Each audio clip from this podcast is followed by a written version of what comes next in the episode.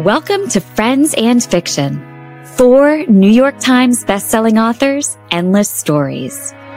Novelists Mary Kay Andrews, Kristen Harmel, Kristy Woodson Harvey, and Patty Callahan Henry are four longtime friends with more than 70 published books between them.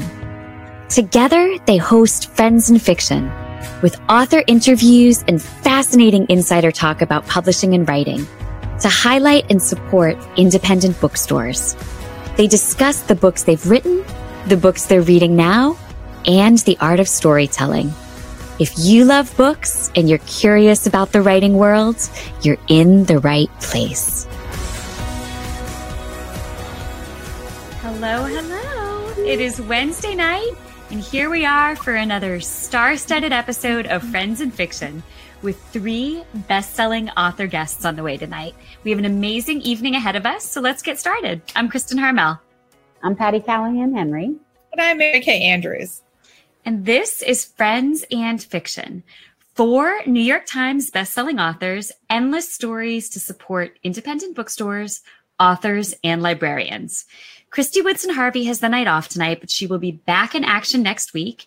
And I know she is sorry to miss this episode because we have a great lineup. Coming up in the next hour, you will meet Alka Joshi and Martha Hall Kelly. And then Nita Prose will be joining us for the after show. But first, we are so excited to celebrate something pretty special. This week, Friends and Fiction Group, Friends and Fiction Group on Facebook hit 75,000 members. 70, 75. Uh, uh, wait. 75,000 members. we cannot tell you how much this means to us. When we started Friends and Fiction in April of 2020, I know y'all remember what happened in April of yeah. 2020. But we had no idea that you would respond to it like you have. Just this week, Kristen found the first email that started it all from Mary Kay Andrews. And we've said this before, but we figured we would do the show for seven weeks and then, you know, our lives. You know, but the show and the group have pretty much become our lives, or at least a big portion of our lives. Behind the scenes, the four of us, along with our managing director, Meg, our podcast host, Ron, and our producer, Sean, are putting in hours and hours of work every single week to make sure that Facebook, uh, our Facebook page is a safe, warm place and that this show and our podcast are the best they can be episode after episode.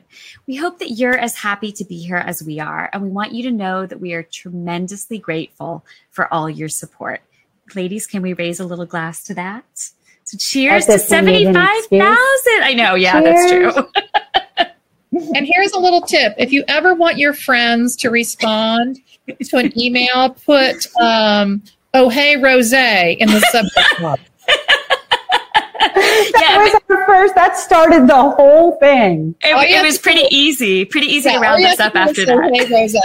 Okay, now if you guys are having fun, make sure, please, to share that with book loving friends because we would love to get to 100,000.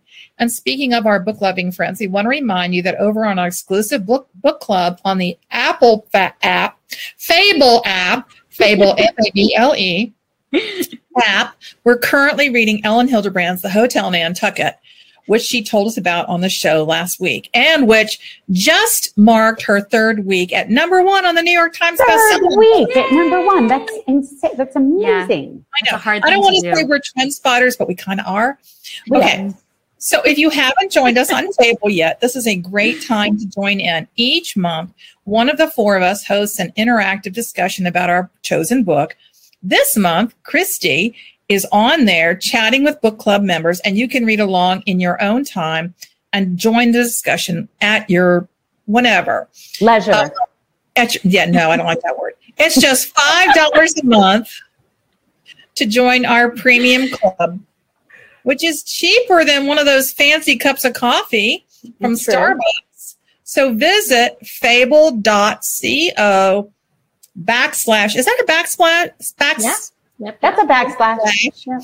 Friends and fiction, all one word to sign up today.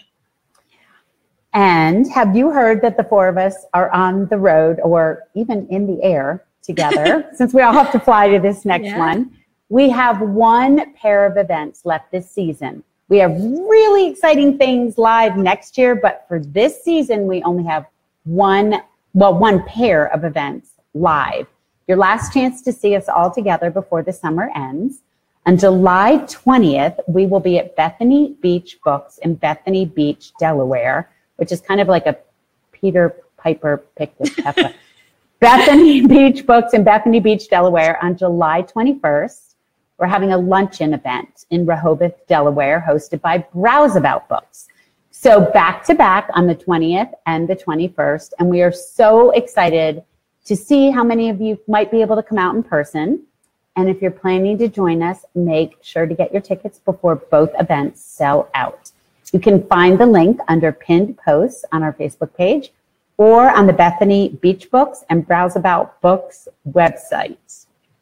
Yeah, I think we might have to let our um, our folks suggest what our next walkout music should be. Oh, that's a great yes. Put that in the comments, everybody. Yeah. Yeah, what Yes. do you think each of our walkout songs should be? Wait, wait, let's tell them what our last ones were. Yours, what was yours, Mary Kay? I don't know. You don't remember? Do you remember yours, Kristen? Mine was the Sex in the City theme song. Oh, Meg. Wow thing. Well, Mine thing. was Thing. Mine was uh so that's funny. What was yours? Sweet Home Alabama. Sweet. Oh, that's right. Sweet. Sweet Oh, Home Sean says Alabama. ours should be The Forest of Vanishing Stars, the musical. I, I concur. Okay. There you go. All right. Yeah. Yeah. Put on your thinking caps and let us know what you think. In the meantime, don't forget, we continue to encourage you to support indie booksellers when and where you can. And one way, easy way to do that is to visit our Friends in Fiction bookshop.org page, where you can find Alka's books, Martha's books, and Nita's book, and books by the four of us and our past guests at a discount. Also, each week, we're going to be giving you a chance to ask us anything. If you have a question you would like the four of us to answer or a topic you'd like us to discuss, we're all ears. In fact, feel free to drop questions in the comments now for future weeks. We go through every week and, you know, read through what you've asked and pull something that kind of makes sense for that week's show. We really do want to hear from you. So we get so many good questions this week that I had a hard time choosing one, but this one kind of seemed fun. Jane Kessler Hickok would like to know which of our characters was the most difficult to write? How about you, Patty? I've been thinking about this, and I have to say, it, it for me, the most difficult character to write is the one I'm getting to know. So if I'm just starting a book and I don't know them yet, I'm like, oh my God, this character is so hard to write. And then by the end of the book, I'm like, that's my favorite character. That's But, right? But I do have to say that um, the one that was the most terrifying to write was when I wrote Becoming Mrs. Lewis and had to write and have words come out of C.S. Lewis's mouth. Oh, yeah. I can I was see like- that. Yeah, maybe I shouldn't, but how do I write this whole book without it? Of So that was that was that was a little cracking. How about you, Mary Well- Kay? It's beautifully done, Patty. Oh, I think I was, I, you know, I, I was thinking about this, and um, maybe it's Letty, who was a protagonist of last year's book, The Newcomer. You know, Letty's had a difficult past. Um, she has secrets. Um, she sort of reinvents herself on the fly, and of course, she's in the book. She's she's running in terror, and she's got her her now deceased sister's four year old, and all of those were uh, challenges to write. So Yeah. for me, I think maybe pulled Letty. it off. Pulled it You, off. you absolutely did. Absolutely. Very well done. Very well done. You know, for me, it was probably Inez, who was one of the three main characters in my 2019 book, The Winemaker's Wife. And every book I write, I, I try to challenge myself to do something that doesn't come easily and doesn't come naturally. Something, you know, like The Forest of Vanishing Stars. I did but not why? come naturally why to me to write about. that? I know, I know, but it, I think it helps you grow, right? Yeah. And so in The Winemaker's Wife, Inez is a really unsympathetic character at first. Like there are reasons that she acts the way that she does, but but it, it takes a while to get to those reasons and it takes a while before she starts to grow and become better. And by the point that she does, she's already done some things that are pretty bad. Um, and that was a challenge for me because typically the number one comment I get on first drafts from my editor is like, what is wrong with you? People are not perfect. Like make your characters do bad things. So this was one that I went in the door saying, all right, my character's going to do bad things. like let's yeah. see how you like that. So it was a challenge, but um, hopefully it turned out okay. I think I think it did. It's beautiful. All right. Well, that was cool. I'm, I'm glad we took that question. All right. So, without further ado, let's welcome our guests for the evening, Alka Joshi and Martha Hall Kelly. Alka Joshi is the best-selling author of The Henna Artist and The Secret Keeper of Jaipur. Alka was born in India and her family immigrated to America in 1967. She earned a BA from Stanford University and an MFA from California College of Arts in San Francisco. Before writing her first novel, Alka ran an advertising and marketing agency for 30 years. Her first novel, The Henna Artist, was a Reese's book club pick, as one is, and Library Journal called it an uplifting tale that highlights the power of family. Alka has spent time in Italy and France and she currently lives on the Northern California coast with her husband. She is working on a third book to conclude the trilogy. And I'm so jealous of this and it's so exciting a screen adaptation of The Henna Artist. Martha Hall, Martha Hall Kelly is the best selling author of The Lilac Girls, Lost Roses, and Sunflower Sisters. She worked as an advertising copywriter for many years before writing her first novel, Lilac Girls which was a New York Times bestseller when it was released in 2016. The novel is historical fiction, but it is based on the true story of 72 Polish women who were imprisoned and experimented on at Ravensbrück concentration camp. And I, I have to tell you, when I read that book, I still remember how it's destroyed me. Even but, when you said it, I got those chill, like yeah, the hair. Yeah, just, absolutely. Okay, yeah. and and she, you know, as importantly, she wrote about American philanthropist and actress Caroline Ferriday and how she brought those ladies to the United States for rehabilitation and the trip of a lifetime. Publishers Weekly called Lilac Girls a page turner, and Library Journal said it is extremely movable, moving and memorable. Movable. Also moving, movable. Moving and memorable. Martha grew up in Massachusetts and now splits her time between Connecticut and New York City. You know, I had the pleasure of doing events with Martha and Alka last year with Adventures by the Book and the Corona Public Library in California. And I loved them both and loved just the chemistry between them too. There was, um, they write such different things, but there's so much overlap. So I'm excited for all of you to meet them, all of you out there to meet them today. So Sean, can you bring Alka and Martha on? Hi, ladies. Hi. Hi, guys. This is so fun. Congratulations. Oh, thank you. Cheers. Oh, we're pretty excited. crazy. I love it. Wonderful. Thank you Thanks so much. Us. Thank you. Well, thank you so much for being here, ladies. We're so excited to talk to you tonight. And I would love um, if, if we could begin by having the two of you tell everyone out there about your latest books. Alka, would you like to start by telling us about The Secret Keeper of Jaipur? Did I say it right? right? I tried so, so bad. hard, I, I, Alka. I, butcher, so I butcher everything. Patty, you did a good job. Thank, Thank you, Kristen. You, my friend. Thank you. So the secret keeper of Jaipur uh, takes us into 1969, uh, and the the uh, the henna artist had taken place in 1955. So what happened is I had started a whole other book, but Malik, one of the characters from the henna artist, just would you know was pestering me the whole time, saying, "You got to write my book. You got to write my story." So I started writing the secret keeper of Jaipur. Now, in so doing, I uh, had to do all this research and try to figure out where is Lakshmi going to send a 20 year old Malik to get the kind of uh, background and, and career going that she wants him to have? Uh, and so I thought, okay, well, she's going to send him back to the Maharanis, whom we met in the henna artist. She's going to have have him sort of learn about construction and so on. And of course, you know, she wants to get him away from all of the illegal stuff that he does in his spare time to earn a little pocket money. And of course, he, and you know, unbeknownst to him, gets involved in nefarious activities anyway, and she has to come rescue him. So that is what the Secret Keeper of Jaipur is all about. Oh, that's awesome, and and we loved it. Um, and and it's it, and as you mentioned, it is a follow up to your enormously popular The Henna Artist. So the characters we fell in love with there, um, we see again, which is great. And Martha, how about you? Can you tell us about Sunflower Sisters? Absolutely. Well, once I and first of all, Mary Kay, I'm sorry I destroyed you. I, I can't tell you how many people I have to, you know, apologize to. But um, Oh, I like being your job. destroyed. It's your job to make me care about Feel. those characters. Yeah. so I guess I did my job.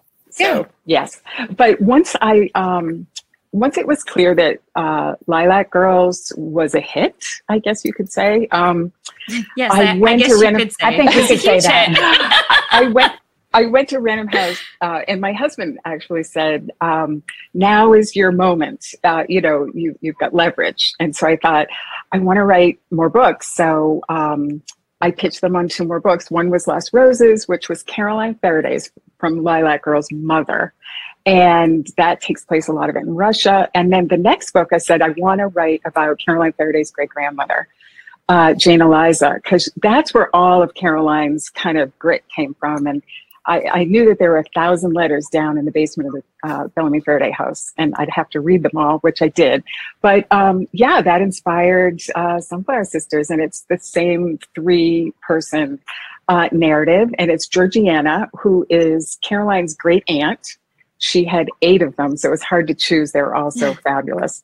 And Anne May, who is a um, plantation mistress. She, of all my characters ever, even Herta Oberheuser from Lilac Girls, people say that Anne May is just the worst in terms of, you know, they hate her the most. But I, I actually tried to make her somewhat uh, likable, but I, I don't know, didn't really succeed.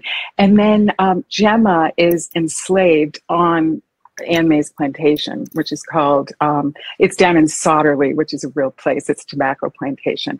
So it's the story of um, how Georgiana, which is true, um, starts the first uh, nursing school in the United States and becomes a nurse in a time when, you know, you couldn't. But I really tried to keep it um, relevant to today and not like, you know, some of those books that talk about Clara Barton and things. But um, yeah, so it's how those three women uh, make it through the Civil War.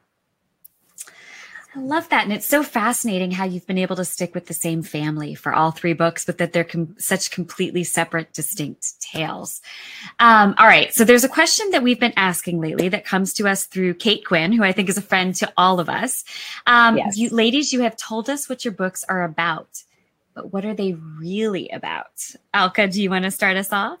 Sure. Uh, I think that um, The Secret Keeper of Jaipur is about two different things. One is um, the, you know, when, when we first meet Malik in The Henna Artist, he's an eight year old boy and he could go either way. He could go in a, in a good direction. He could go in a mischievous direction.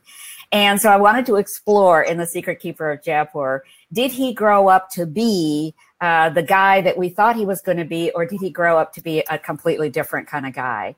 So I think what I what I want to explore is uh, our childlike selves. Do we remain consistent with that, or do outside circumstances change us in a very uh, dramatic way?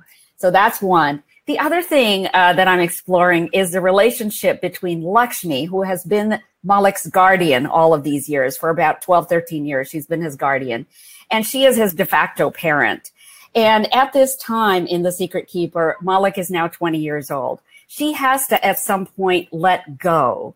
And I'm exploring how difficult it is for a parent and all of the uh, sort of stages they go through to let go of an adult child to say, I have taught you as much as I can, and it's your turn to make the decisions uh, of your life that are going to determine the rest of your life.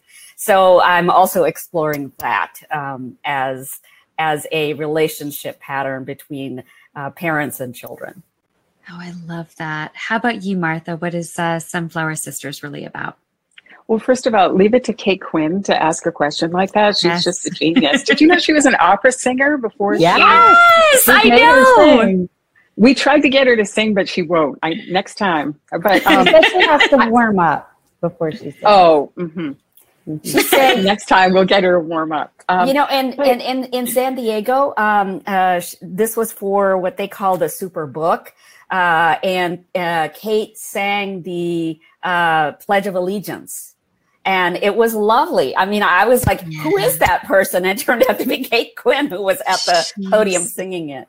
Oh She's God. amazing. To have yeah. that talent and to be able to write like she does. It's, it's crazy. Fair. It's not fair. But any yes. yes. But anyway, um, I, you know, lately that's such a great question, and lately I've been really thinking about that. Um, and I, I feel like this book is really about what all my other book, all my other, my two other books are about, and that is, and I must be somehow playing out my own issue or something. I don't know if you guys do that. Yes, you're writing, absolutely.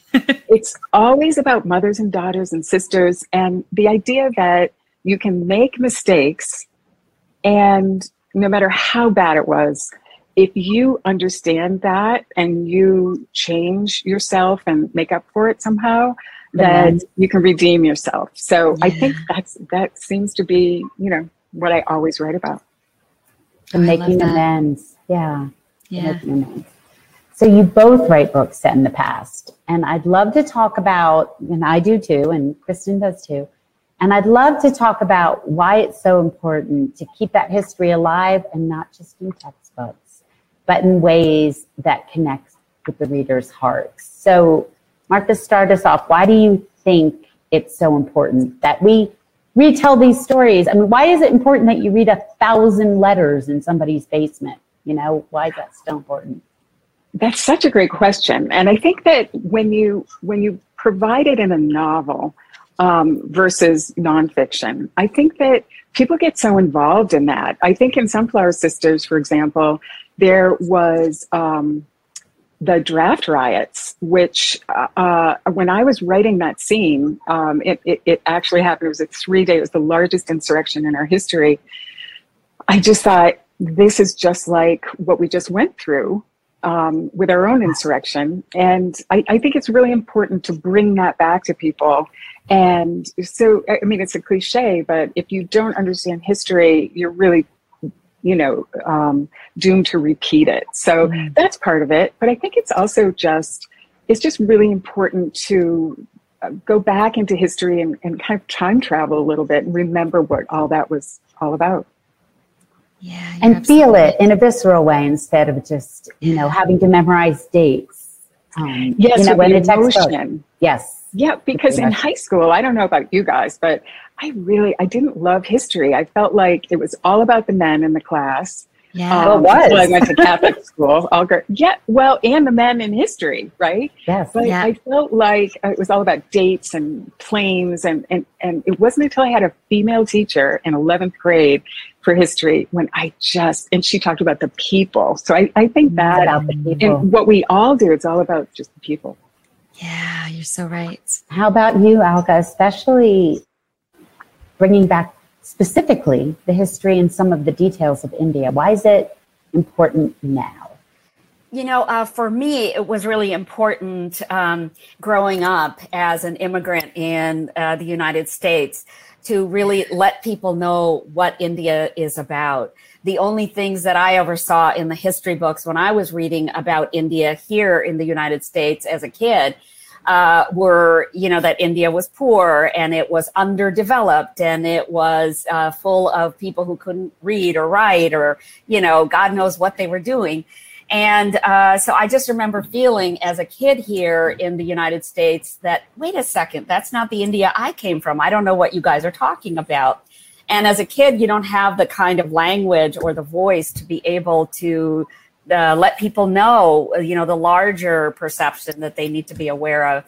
And I think that writing about the history of India post independence and how India got to be uh, considered a poor country and how its people really rose up and were very resilient throughout all of that post independence period when they have to pick themselves up by their bootstraps and after 200 years of colonization by the other uh, and you know reinvent themselves. I think it's important for the world to know this and it doesn't get written about very often.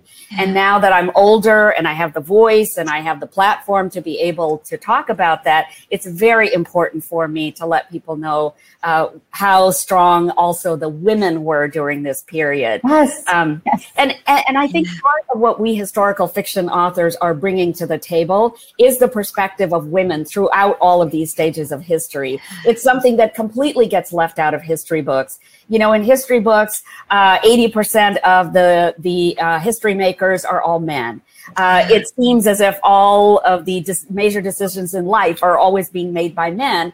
And so I think children reading those history books grow up thinking that it's men who make all the major decisions. So we should always be looking at men for leadership. And that is so not the case, yeah. as we are pointing out in our books. We are pointing out how important uh, the women were to, um, you know, the various gains in history, the improvements, uh, the uplifting of people, and the resilience of families. These things are so important uh, to point out. And I am just so delighted that historical fiction has become such a big deal. Yeah. So many more of us women writing about the women in history. Yeah. Uh, Carrie Soderman just sent in a comment that drives home exactly what both of you are talking about. She said, I think keeping the past alive enables us to find hope in the resilience of the people who made it through the hard times.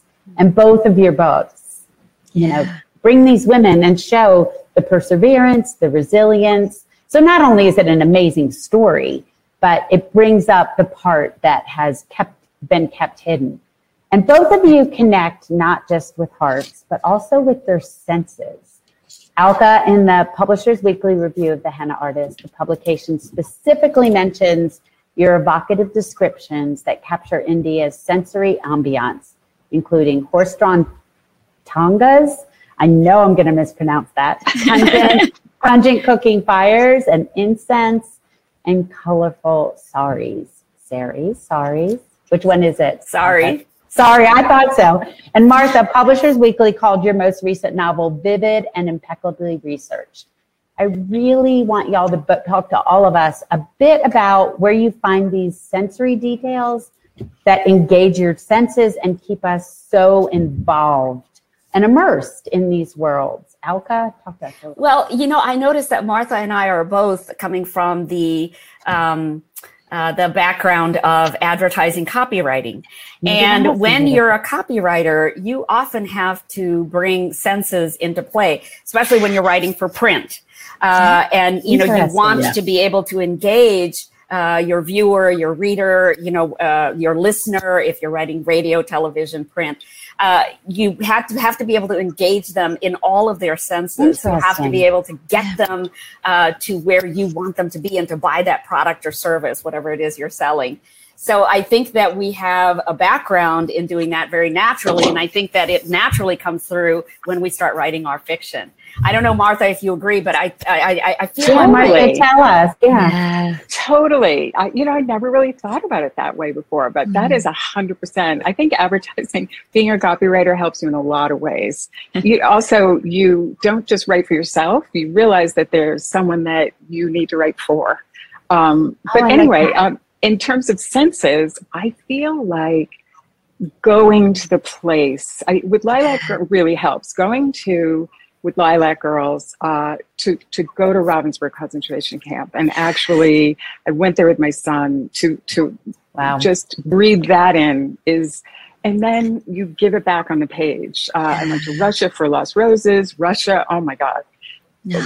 was it? But then you, you get excited yourself, like Alka does, bringing it. Um, uh, India to you, I feel like I'm bringing France to you. Yeah. I, at least that's what I'm trying to do. Yes. And um, with with Sunflower Sisters, I, I spent a lot of time at Gettysburg and down south in plantations because uh, I lived in Atlanta at the time when I wrote it. So I really every everywhere I went, I was always um, kind of picking up little sensory details and um, particularity, especially little things about um, what it was what did I say? Did I say the wrong? No, I was agreeing. The particularity. oh, that's yeah, yeah. What's what sets you in the scene, like the that's small little thing, detail. Right? Yeah, right. And you do that so beautifully, Patty. And oh, and that I think really makes it come alive uh, for the for the reader. Um, but anyway, that's that's the way that I do it. Also, with going back to original sources, um, reading uh, things that were written of the period,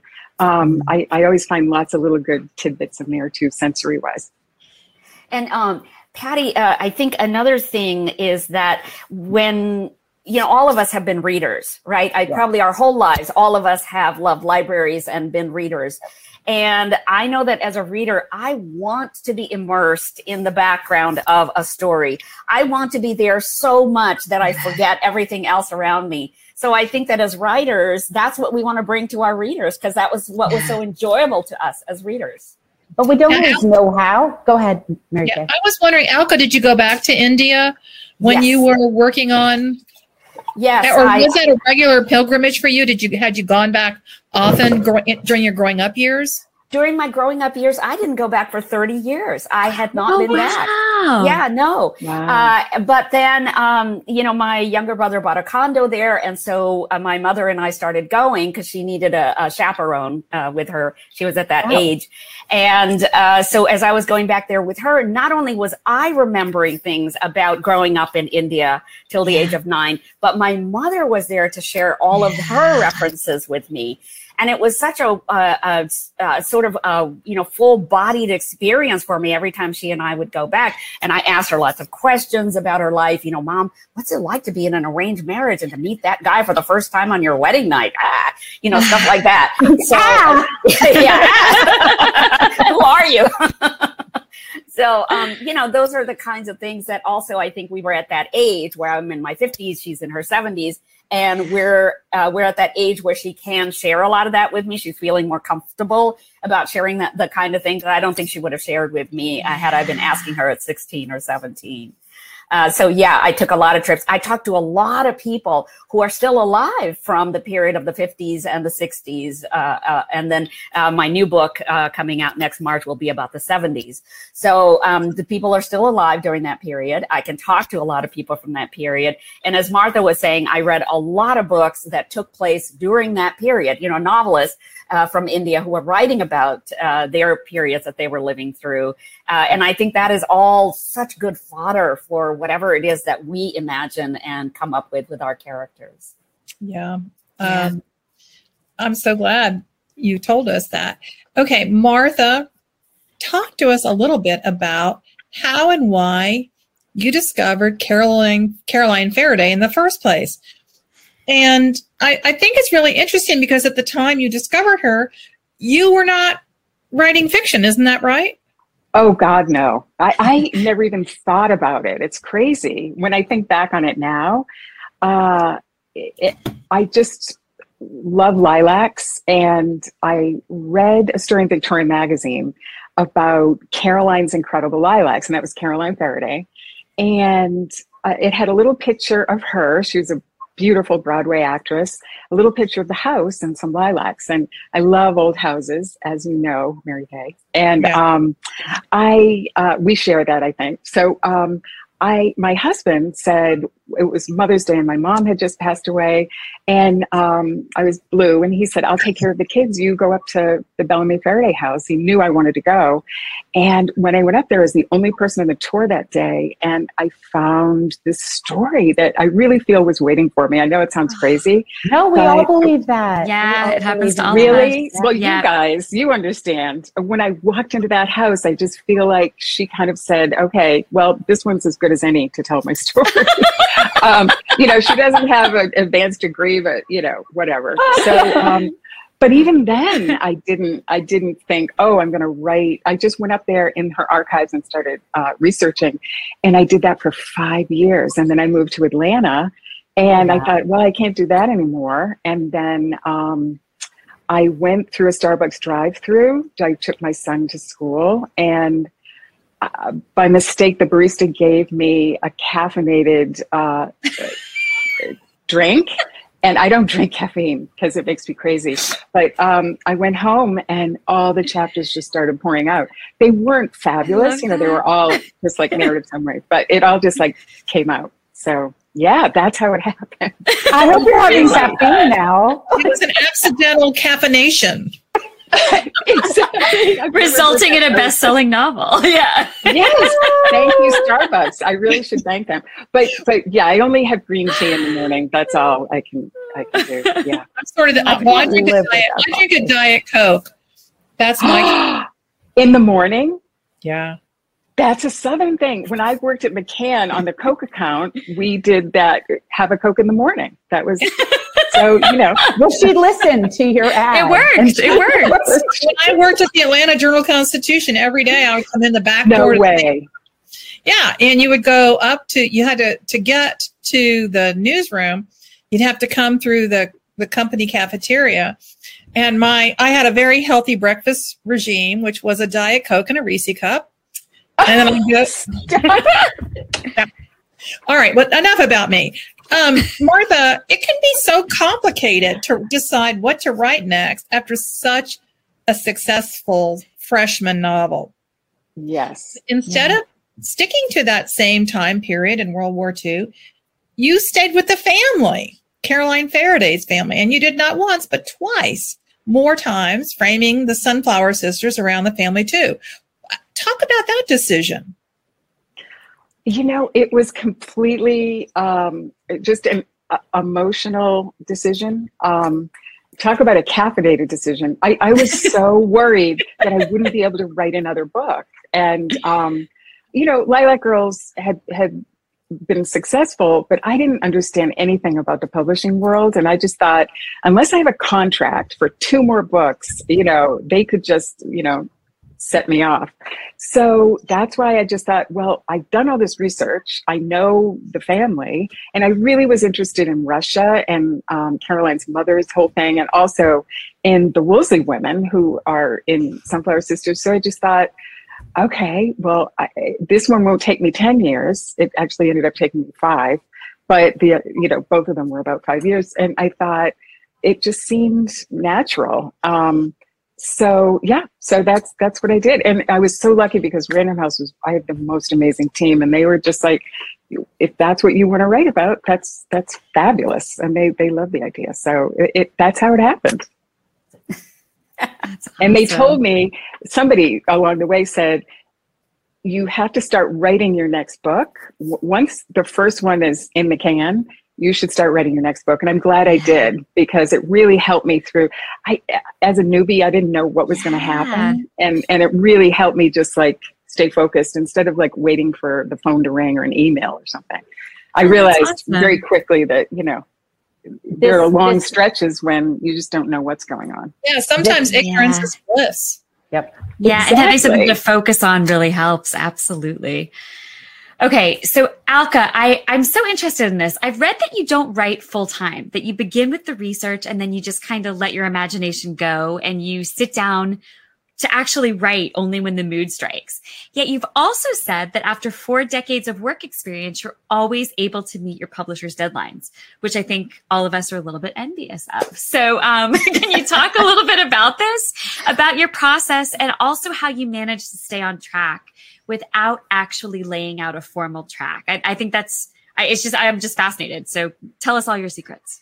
I think that a lot of the organization happens in my head, and I trust uh, all of the different file folders in my head to keep everything in the right places. Um, I and I have file folders in my head. Maybe that's why my hair is bad. No, you have a lid trap in your head. That's what you have. so, um, well, I think what happens is that, um, you know, when you have strong characters, and I think probably all of our books are successful because we have very strong characters. We have characters that feel real. We have characters that are imperfect. We have characters who do bad things and good things and ugly things and happy things. And so um, when you have characters like that, I think they speak to you and they start saying, well, you know, now you've got to write my story or there's more that you could be telling about us. Uh, and I think that that's probably, you know, what happens with me. So as I'm walking, usually when I'm exercising, so as I'm walking or I'm swimming or I'm uh, riding my bike, uh, you know, characters will start talking to me and I, I know, I know I'm not crazy. I, I know, I know this, this is not like, you know, I'm hearing voices. No, but you know, um, you know, I have characters and they're starting to to be in scenes, and so I'm paying attention. And as soon as I get home, or maybe even if I have my iPhone, I turn on the voice recorder and I just uh, speak into it whatever scene is coming to my head and I start, you know, imagining. Um, and then by the time I get home, I might have a pretty good idea of how that scene's going to play out, or I may not. And I may the next day keep playing with the scene in my head. It's not until I feel that the scene is quite done, um, maybe 80% baked, that I actually put it down on my laptop. So that's how I write. Uh, and the ideas just flow all the time. And once again, I have to give a lot of credit to my years in advertising. When you're in advertising, you know, you have clients who say, okay, I need to see this concept in two weeks and in a month we are going to go into production and you know everything's got to be cast and produced and blah blah blah blah blah and so you you can't say hey i'm sorry i have no ideas. You cannot ever say that. So um so i think i've just trained my mind to constantly be generating ideas and that's what i've always done. One of the things I remember one of my bosses said is you throw away your first 99 crap ideas and then the hundredth idea is what you work on. And so in order to generate that many ideas, you got to be coming up with a whole lot of shit all the time. yes. I'm so glad to hear you say that. Why? That's life affirming for me. Alka. Yeah. I mean, us not feel so crazy. Yeah. yeah. I mean, we. I, I bet that as you guys are peeling potatoes, or you're giving giving yes, the kids a bath, or whatever, you know, you're Showering. thinking about your characters, and we're constantly writing, whether it's on a piece of paper or uh, you know on a laptop. I think we're constantly writing in our heads. Yeah. And, and by the way, you guys, I think it's going to keep us from dementia. I'm in. I'm in. okay, quickly, uh, Alka talk to us about the henna artist and the television project. Are you involved in that or are you just like, have you just handed it off? I handed it off. Uh, I learned that it's much easier if you just hand off everything to them and you take the big chunk of money that they're giving you and you just and you just let them do what they want to do with it because they actually pay you less money if you as an author want to be involved because they don't trust you to uh, p- put your hands off of the project, you know, to keep your hands off the project. So uh, yeah, they would like you to just go away. And that's what I did. well, I don't, I, I, wish I had the, uh, let's, let's, let's all hope we get the choice. I, I either want to stay or want to go. I don't know. all right, back to you, Martha. You've had this whole other life too as an advertising copywriter. Um, and like, Al, you know, uh, how does all this stuff happen? Martha, how did you transition from copywriting to fiction? I mean, you talked about it was a long process, and it can't only involve caffeine, right? if it does, no. I, I need to start drinking more coffee. Wait, yeah, you guys drink a lot of coffee. I, I drink a lot of coffee. A lot. I mean, y'all, these ladies, when we have these 7 a.m. text change, the main thing is I cannot, I can't function until I've had with you. Yeah, true. Really? Yeah. yeah. Wow. Oh yeah, you don't want to know me in the morning before I've had my first cup. I'm like, I'll be right back. I'm making coffee. I'll be, I'll be. The brain's not working. Yeah. yeah. I'm with, yeah. when I'm with, when I'm with Meg on book tour, who you can't see, Meg Walker, our our managing director. The main thing that has to happen, it must happen, is caffeination. Yes. Really? well, thank God I don't feel that way. I didn't have to have any caffeination, so I feel kind of lucky. Um, but uh, you were asking about the transition from yeah. copyright. Yeah. Well, I, I had retired. I had Ooh. once my son, who's the third child, he um, kicked the slats out of his crib and he walked out of his crib. And I just turned to my husband and said, I think I've kept him in there too long. Um, he was seven. he was seven. he was seven. I'm thinking it was. but um, but I, I thought I have to stay home with these children because they were all very bright and active. And so I was a stay at home mom. And, um, you know, I felt something was missing though, definitely. Uh, and so once I started writing, it just was like, oh my God, like, why didn't I do this before? That's crazy. So I just kind of like, I would read how to write a novel book. I have thousands of, well, not thousands, hundreds, hundreds um, of how to write a novel book. And every new one, I just like, I love them. So I guess I just kind of taught myself how to write. Um, I had a wonderful developmental editor early on, freelance editor named Betty Sargent. And she was so encouraging. And she just said, um, uh, when I showed her that first manuscript, you know, the caffeinated one, uh, which is really kind of dreadful. It was all just narrative summary. And she said, well, add dialogue. And I said, well, What's I, that? didn't, I didn't know Caroline. How do I know? And she said, make it up. It's a novel. So I like, Google was new at the time actually. And I started like Googling how to write dialogue. But so I feel like I, I kind of figured it out from that. But I also had to educate myself about World War II and what happened to the rabbits and go to Ravensbrück. So that was a big part of it. But I always felt like no one is going to read this. I mean, I care about this, but no one else will. Um, and then it was such a shock to go into the UPS store once the, the, book came out. And you know how quiet it is that first week yes. after publication? Yes. And I was like, well, I guess, you know, this is it. and I went in and the UPS guy um, took my book and my Amex and my phone started ringing. And he was very much it, rules oriented. He, you couldn't answer the phone in his UPS store. so I went outside in, into, you know, in Atlanta, everything's kind of outside.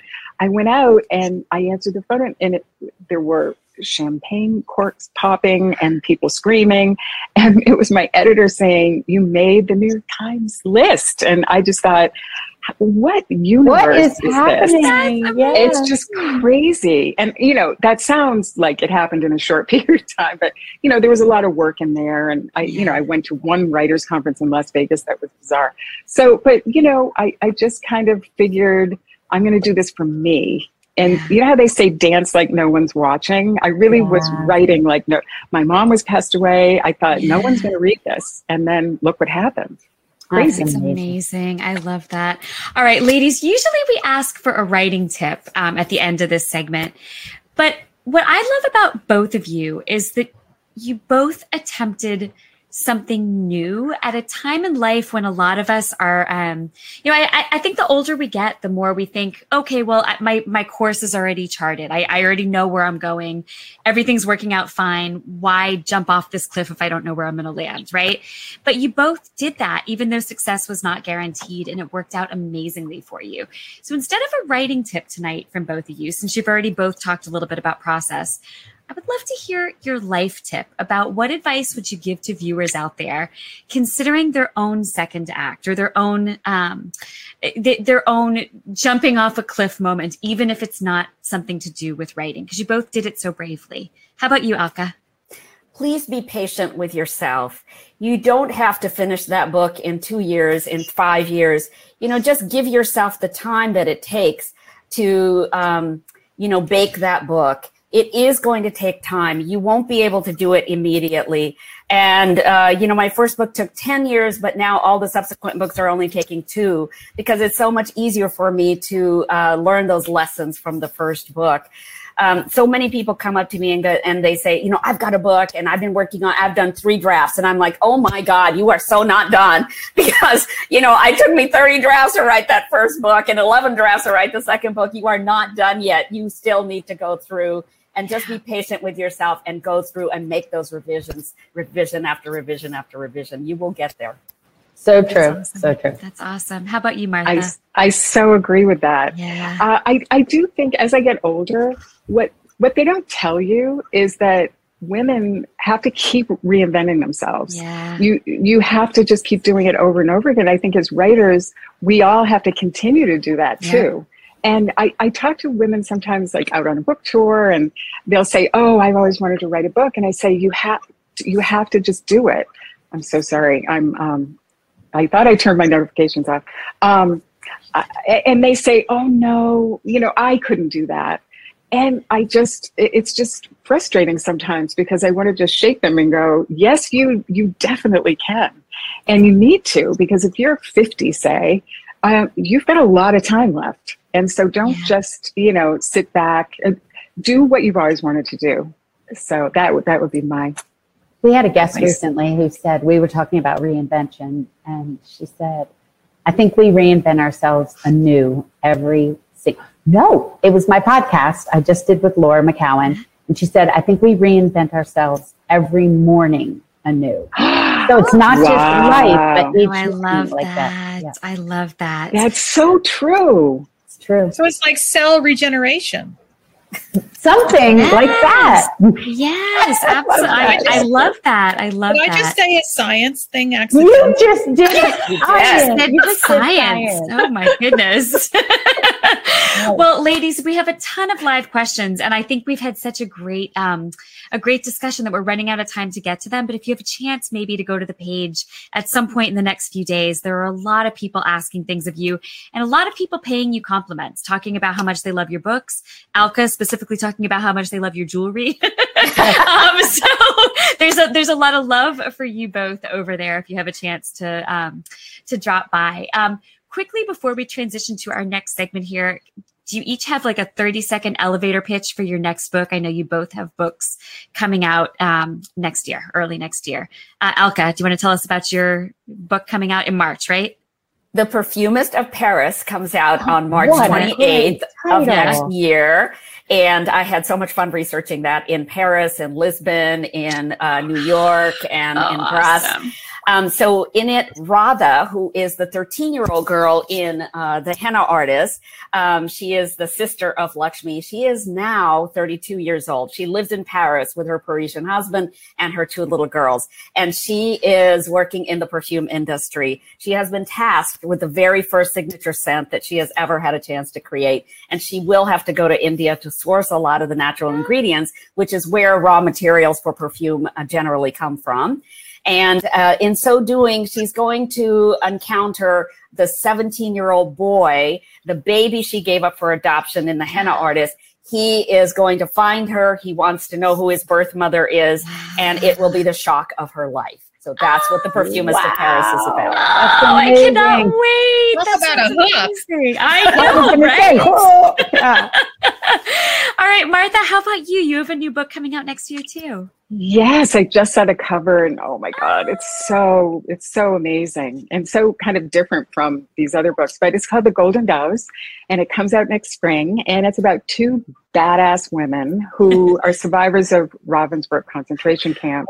They became known as the Golden Doves when they worked in the um, French underground and they just you know tortured the Nazis and became famous. And um, it starts in the 50s, eight years after they're released, and they're offered the chance. One gets to um, maybe go back and find the child that she thought had died at Ravensbrück, and the other gets to uh, find revenge for somebody that did something bad to her mom at the camp. So she ha- works for um, the U.S. Army intelligence and accepts this job to go find this bad doctor that did terrible things to them at Ravensbrück. So that's the wow. Golden Doves, and it comes out. Yeah, it, it comes out next spring. I also have a short story uh, called Naomi's Gift with um, a bunch of fabulous authors um, that is uh, coming out this month. It's called Naomi's Gift. It's an anthology from Amazon. Yeah. We'll look for it. Yeah, how exciting! Excellent. Yeah, I, yeah, I actually spotted that. I yeah. spotted that on Amazon today, so I know it'll be easy for people to find if they. You if they did? did? I did. Did you see yes. the other authors? They're pretty amazing. I yeah. am so excited for you and so excited to read it. That is awesome. Well, Alka and, and and Martha, we could talk to you all night, but if you would not mind sticking around for a few more minutes, we have one more question for you before we let you go. But first, a few reminders from us. Just always a reminder about our Writer's Block podcast. We'll always post links under announcements each time a new one drops on our Facebook page. And a new episode launches every single Friday. Last week, Ron talked to Jacinda Townsend about her astounding book, Mother Country. And this week, in a few days, he will release a new one. Ron and Christy talk with Brooke Lee Foster about her book on Gin Lane. You don't want to miss either one. one of those. Yeah, they both sound great. And we know many of you been, have been participating in our very first Friends in Fiction Reading Challenge organized by our friend Anissa Armstrong. this month for July, we we are encouraging you to read a classic that you've always meant to read. And if you're looking for a way to keep track of those books and your other reading, we would love to recommend our beautiful reading journal at Ox, which is available through Oxford Exchange. And you know, it's just such a great thing um, to track what you've been reading and also to kind of broaden your reading horizons. Yeah, you're absolutely right. Well, speaking about speaking of broadening reading horizons, Another place you can do that is the Friends and Fiction Official Book Club, um, which is such a fun group. I actually, just before we came on tonight, um, got to do a Zoom with Lisa Harrison and Brenda Gardner, the two lovely women who run that group, um, along with Jodina, um, who's been extremely helpful with that group also. They're now more than 12,000 strong. Um, Brenda and Lisa, otherwise known as PB&J, choose a book to discuss every month. And this month, they're reading Book Lovers by Emily Henry together. So they have happy hours with our Writer's Block podcast host, Ron Block. They keep everyone in the loop about suggested reads and upcoming releases. And up next, they will be discussing Book Lovers with its author, the lovely Emily Henry, who's also been on our show on July 18th. So make sure you join that group if you haven't already. Um, and it's just a lot of fun. And just one more reminder that we will be live and in person on the Delaware shore, all four of us in just two weeks, if airplanes are flying. Lord Almighty, it's rough out there. And you can meet us at Bethany Beach Books at 6 o'clock on July 20th and at a luncheon at Browse About Books in Rehoboth Beach the next day on July 21st. All right. So before we talk to Alka and Martha again, don't forget that we have the awesome Nita Prose, author of the runaway bestseller, The Maid, on the Afterwards show. So you will not want to miss that. So make sure you stay on with us even after the closing. Right. And all right, Martha and Alka, you're up next one more time. One question that we always love to ask. What were the values around reading and writing when you were growing up? Alka, how about you go first?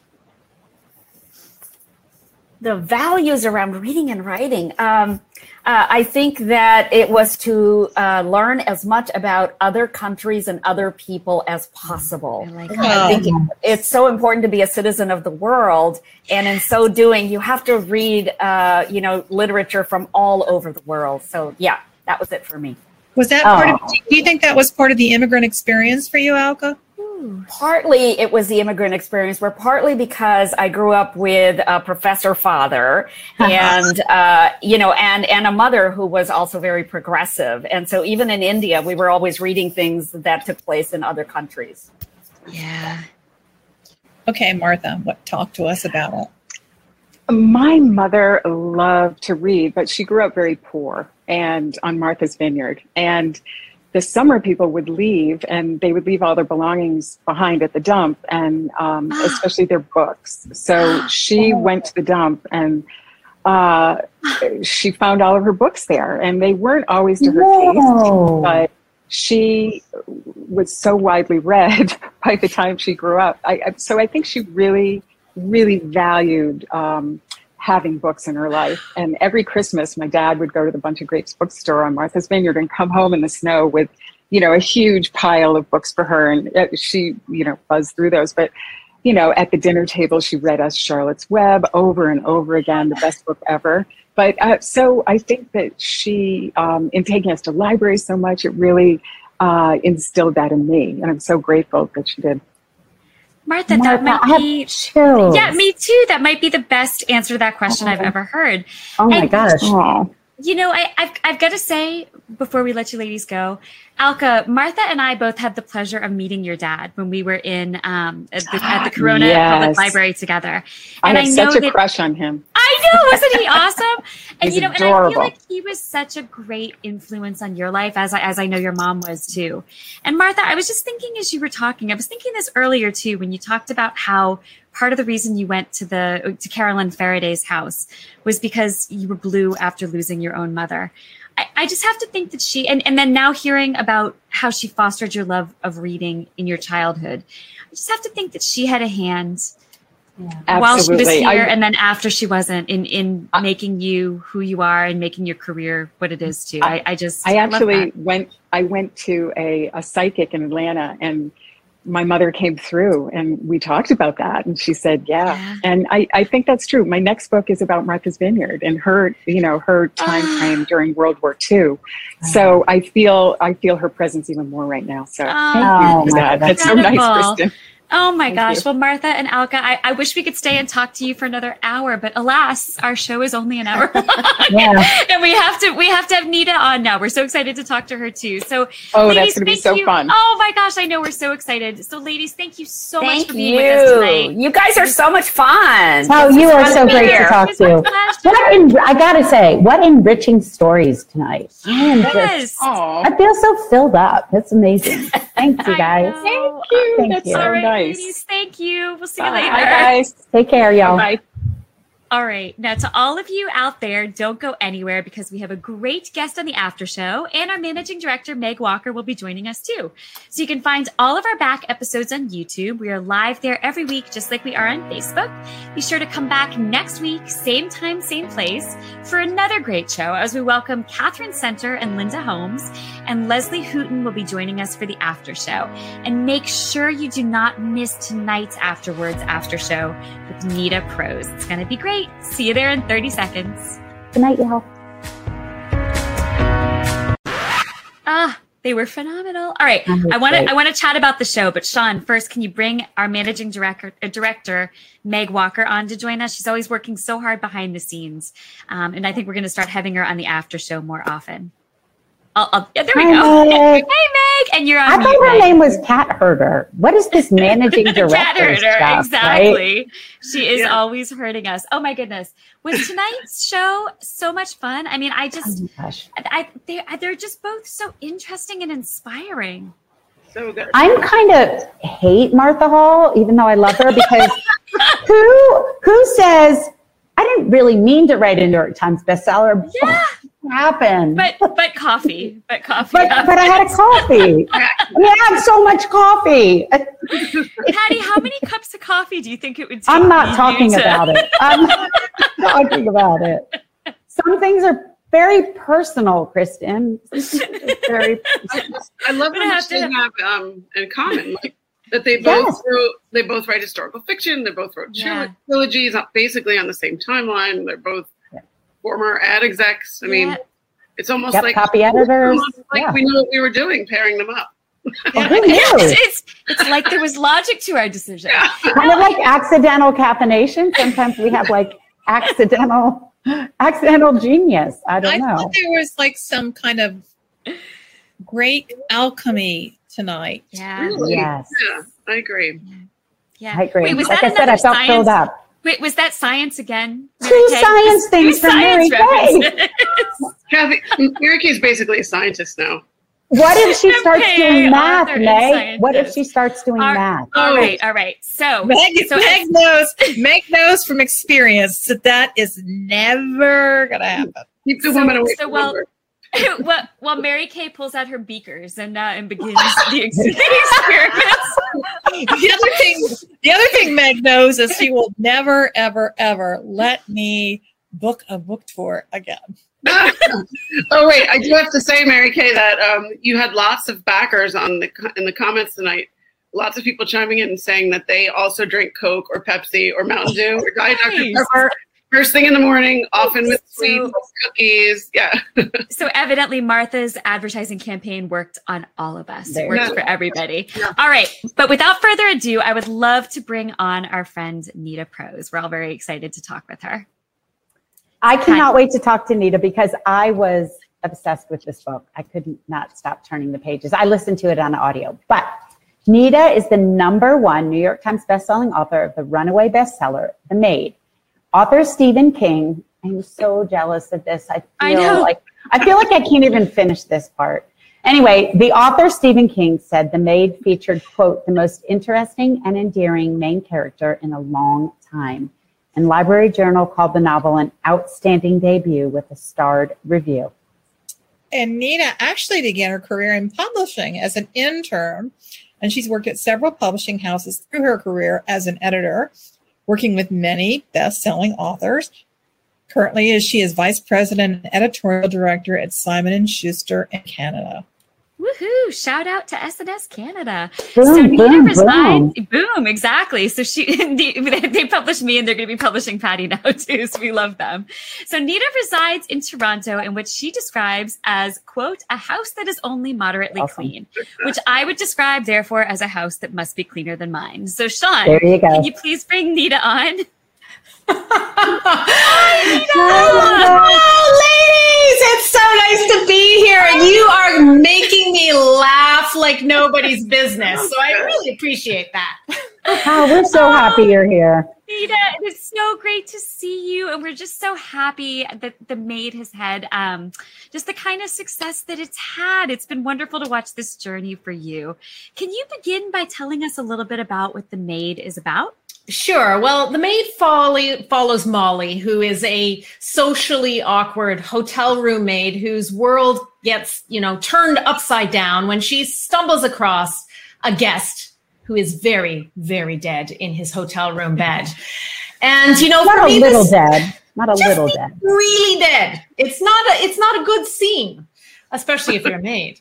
Um, and you know, for me, this is a novel about what it means to be the same as everyone else and yet entirely different. You know, as a murder mystery, it's a little bit unusual because the mystery can actually only be solved through connection to the human heart.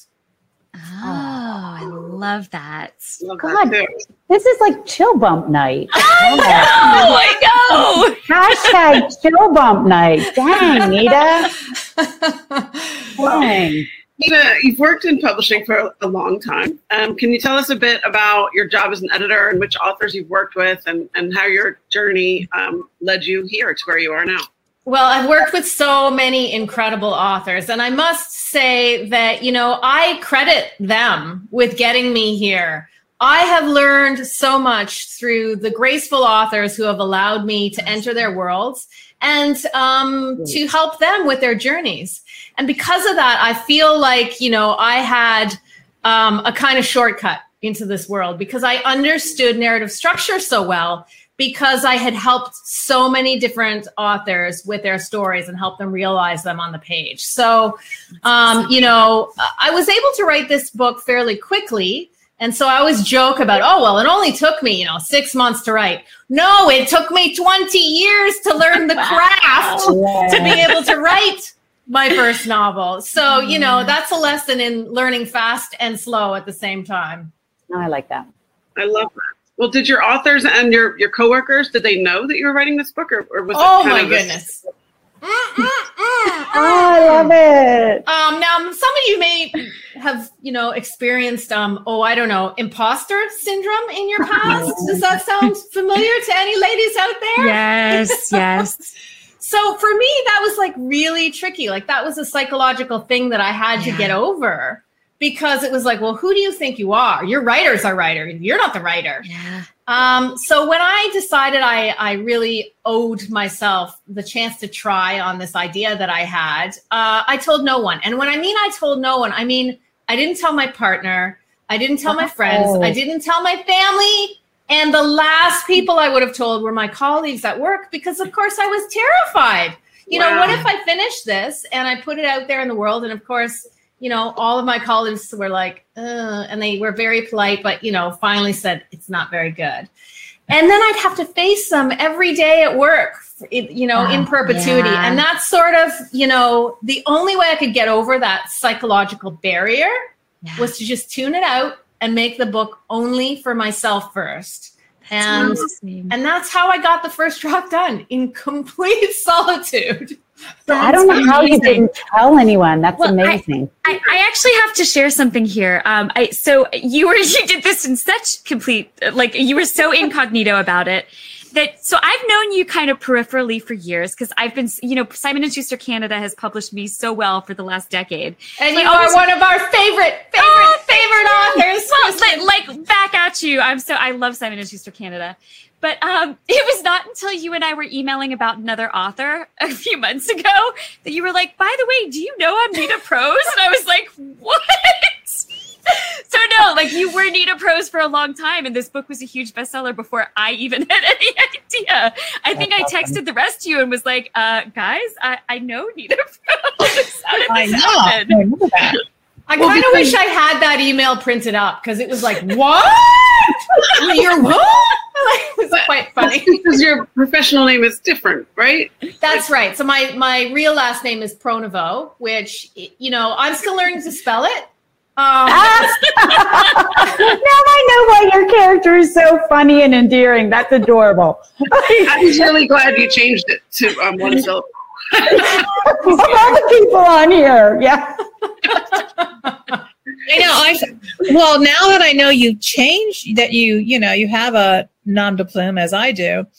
It's like wow, you were doomed to write with a last name like prose. No. you know, and everyone asks me, "Well, why did you come up with that?" And it's it's you know, when I when I'm at work, that was my that was my nom de plume. You know, when people would ah. come by and say, "Okay, here's some jacket copy." Uh prose will you look at this look at this prose prose so that everybody started calling me prose at the office so Right. you know when i signed up for twitter a, a gazillion years ago um you know my handle was nita prose and then i thought Ah. well all right i Okay. guess that's going to be my pen name That's awesome. I love That's that. awesome. That's I'm awesome. still fascinated by the writing in secret thing because it's a big job that you have, and I'm sure it takes up lots of hours in your day. I mean, I worked in house in a publishing house for many, many years. you know So, uh, and if what, and if you didn't tell anybody, like when did, how were you able to steal away the time to to write them? well meg i am a masochist so i wake up at 5 a.m every day and that's the truth so you know uh, you know first of all you know meg and many of you from your experiences in publishing editors don't work nine to five we work at all hours and we don't work 40 hours a week far from it um, so i was used to that sort of pace already but the only way that I could carve out a substantial amount of quiet time was to get re- up really, really early in the mornings, and which I still do. I write at 5 a.m. I love that time of the day. I absolutely love it. As long as I'm super caffeinated, a topic that I know you raised today. Um, you know, I, I find that my my the, the the worst parts of my brain are still asleep. The critical parts, the ones that's like, oh, that's a terrible idea. That oh, don't don't do that all of that negativity is still sleeping and i feel like i can dance on the page at that hour you know and so that's what i, I do in the that. morning you know? And then by nine o'clock when my other day begins i'm exhausted. I'm exhausted by that exertion. And then i get the fun part of working with my authors and helping them solve problems. And i it's amazing how there's a synchronicity to that. Helping other people solve their problems actually then gives me the energy and the boost to creatively problem solve my own the next day when I come back to my own writing. Oh, what a great symbiosis. Yeah. And you suck all the energy out of your author's brain and you fiddle it. I'm basically a vampire, Mary Kay. Yeah, that's what I thought. Uh, uh-huh. This is why I can't come up with my next story idea. It's like yeah, the, Nita took it's, it. it's like it's like the yeah, exactly. Uh, Nita, when you were not all watching, becoming clear. Nita was up at five o'clock siphoning all the good Yes, I felt it. I felt it coming out of me. Man. Sorry, Okay, you know, Nita. it's a competitive industry. You gotta do what you gotta do.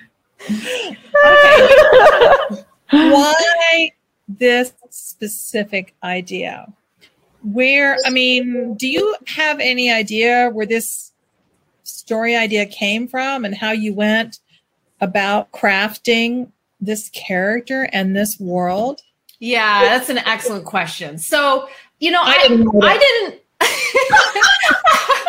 I didn't actually set out to write a debut novel. As I say, I love my job. I love being an editor. I love my authors.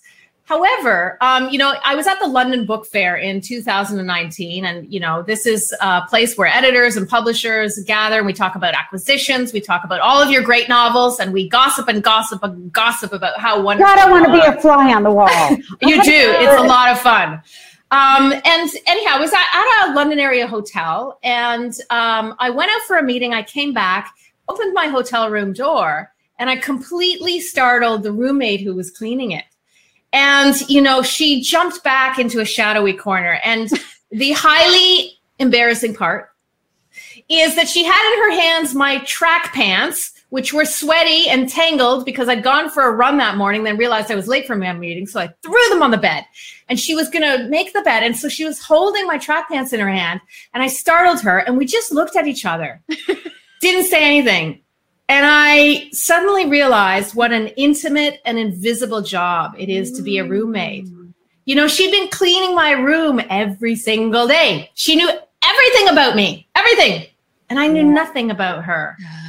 And it was just one of those things that sort of sticks in your brain. You don't think about it much. But a few days later, I was on my plane ride home, and that is when it really hit me. I heard Molly's voice, the protagonist from The Maid, and it was clear, crisp, it was precise and polished to perfection. It wasn't like me at all. Not at all. And when I heard that voice, I knew I had something. I had the maid. I had the sense that she was, uh, you know, uh, a, a, downtrodden worker in a hotel, and and I wanted to know her story and invest in it. And I knew then that I that I was going to write this debut novel. Oh, that's awesome. That's awesome. Well, yeah. Nita, I love this book. I mentioned it before you came on air, so I hope you heard. It was such a page turner. I listened to it on audio and of course, I didn't make the connection between the editor in chief and, and, and Nita Prose.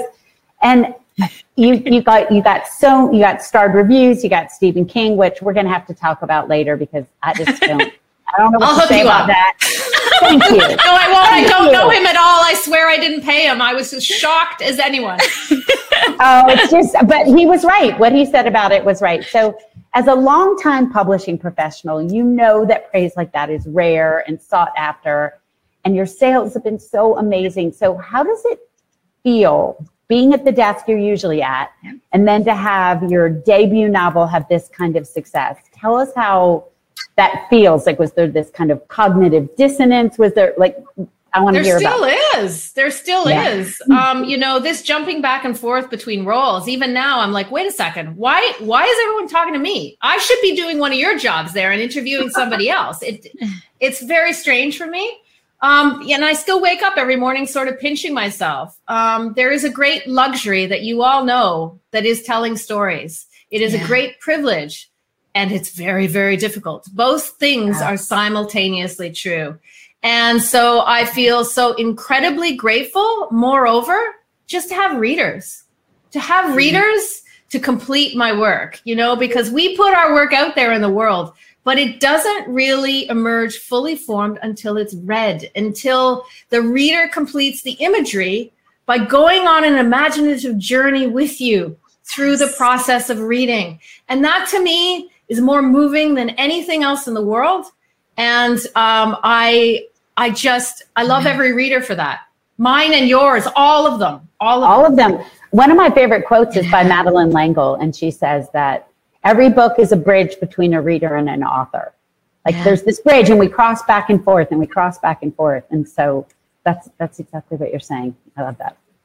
Well, Nita, you expressed a love for the readers, but I think I can speak for all of us on this screen and all of us out there uh, listening to say, we love you. I mean, this is just, you are delightful. You are a joy. Um, this book is fantastic. And it's so nice to see this kind of debut success happen to a good, decent, kind person Aww. who's been working hard in this industry. We're, we're, just, we're all rooting for you. Um, and, and we're just so happy for you. So oh, that is so kind. Thank yeah. you so much. No, thank you. And thank you. Awesome. Yeah. Thank you so much for joining us tonight. Um, and thank you for being part of our Friends & Fiction community. So, um, Nita, we can't wait to see what you do next. And to everyone out there, we can't wait to see you next week, same time, same place. Good night, everybody. Good night, everyone. Thank you for tuning in. You can join us every week on Facebook or YouTube, where our live show airs on Wednesday nights at 7 p.m. Eastern Time. Also, subscribe to our podcast and follow us on Instagram. We're so glad you're here. Produced by Audavita Studios. Connect your voice to the world.